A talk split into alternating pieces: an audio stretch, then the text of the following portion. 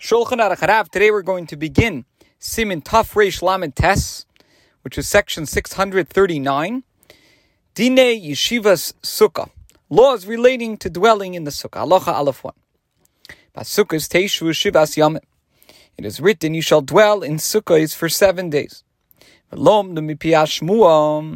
Based on the oral tradition, the sages commented, Teishvu Ke'ein Taduru. You must dwell in the Sukkah as you reside, kilaymar. In other words, kederech shudar kol bevese, in the manner that one resides in his home throughout the year.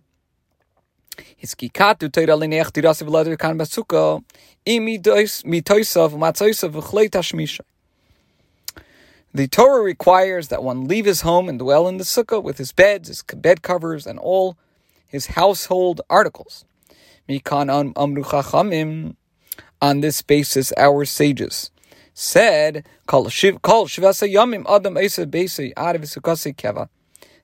these seven days, a person should treat his home as his temporary dwelling and his sukkah as his permanent dwelling. Ketzad, what is implied? Let's say a person has attractive bed covers and attractive utensils. Malon la sukkah, he should bring them to the sukkah. It's interesting that the Alter Rebbe uses this term ma'alon, which literally means bring them up to the sukkah, because a sukkah in the times of the Gemara was commonly built on the householder's flat roof. So, if a person has nice uh, bed covers and nice utensils, he should bring them to the sukkah. Similarly, all the drinking utensils that he requires should be with him in the sukkah, just as he had them at hand in his home throughout the year. By contrast, containers used to store flour, kneading troughs, and watering containers do not have to be kept in the sukkah because one does not necessarily keep such articles in his home throughout the year. They are kept in separate storehouses.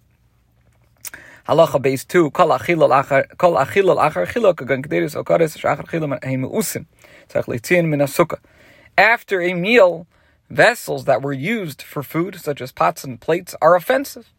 Hence, they must be removed from the sukkah, just like one takes them out of any room in which one eats. Similarly, a bucket or a jug that serves to draw water from a well should, should not be brought into the sukkah, nor should the sukkah be used for a any lowly task. Shum tashmish bazi, such as washing uh, pots and plates, so that mitzvahs will not be held in disdain. Drinking utensils, however, such as glasses and jars, may be washed with um, in the sukkah.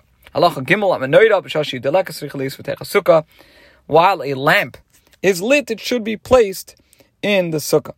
Let's say the sukkah is too small that there's reason for concern that it may be placed close to the wall or the schach, and the sukkah will catch fire. It should be placed outside the sukkah, even if the lamp is golden.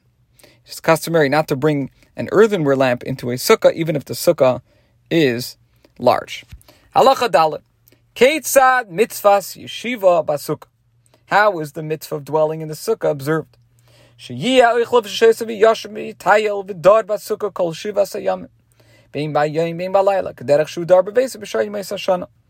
A person should eat, drink, sleep, relax, and dwell in the sukkah for all these seven days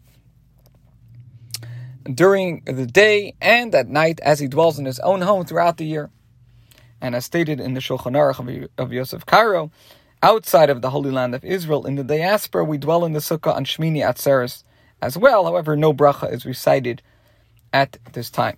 Continuing the Allah of Imhu tzarech l'saperim chaveiroi yisaperim basukah. If somebody wants to speak to a friend, he should talk to him in the sukkah. To summarize, kalali shel davar, person should regard the sukkah as his home. And whatever he would not do outside his home, he should not do outside his sukkah. Now, the Shalah highlights the holiness of the sukkah. Though it houses one's mundane activities, those activities should be all suffused with holiness.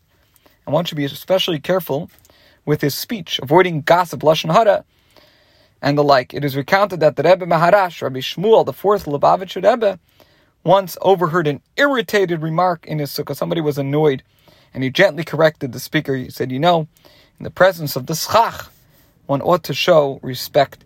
The schach does not like anger.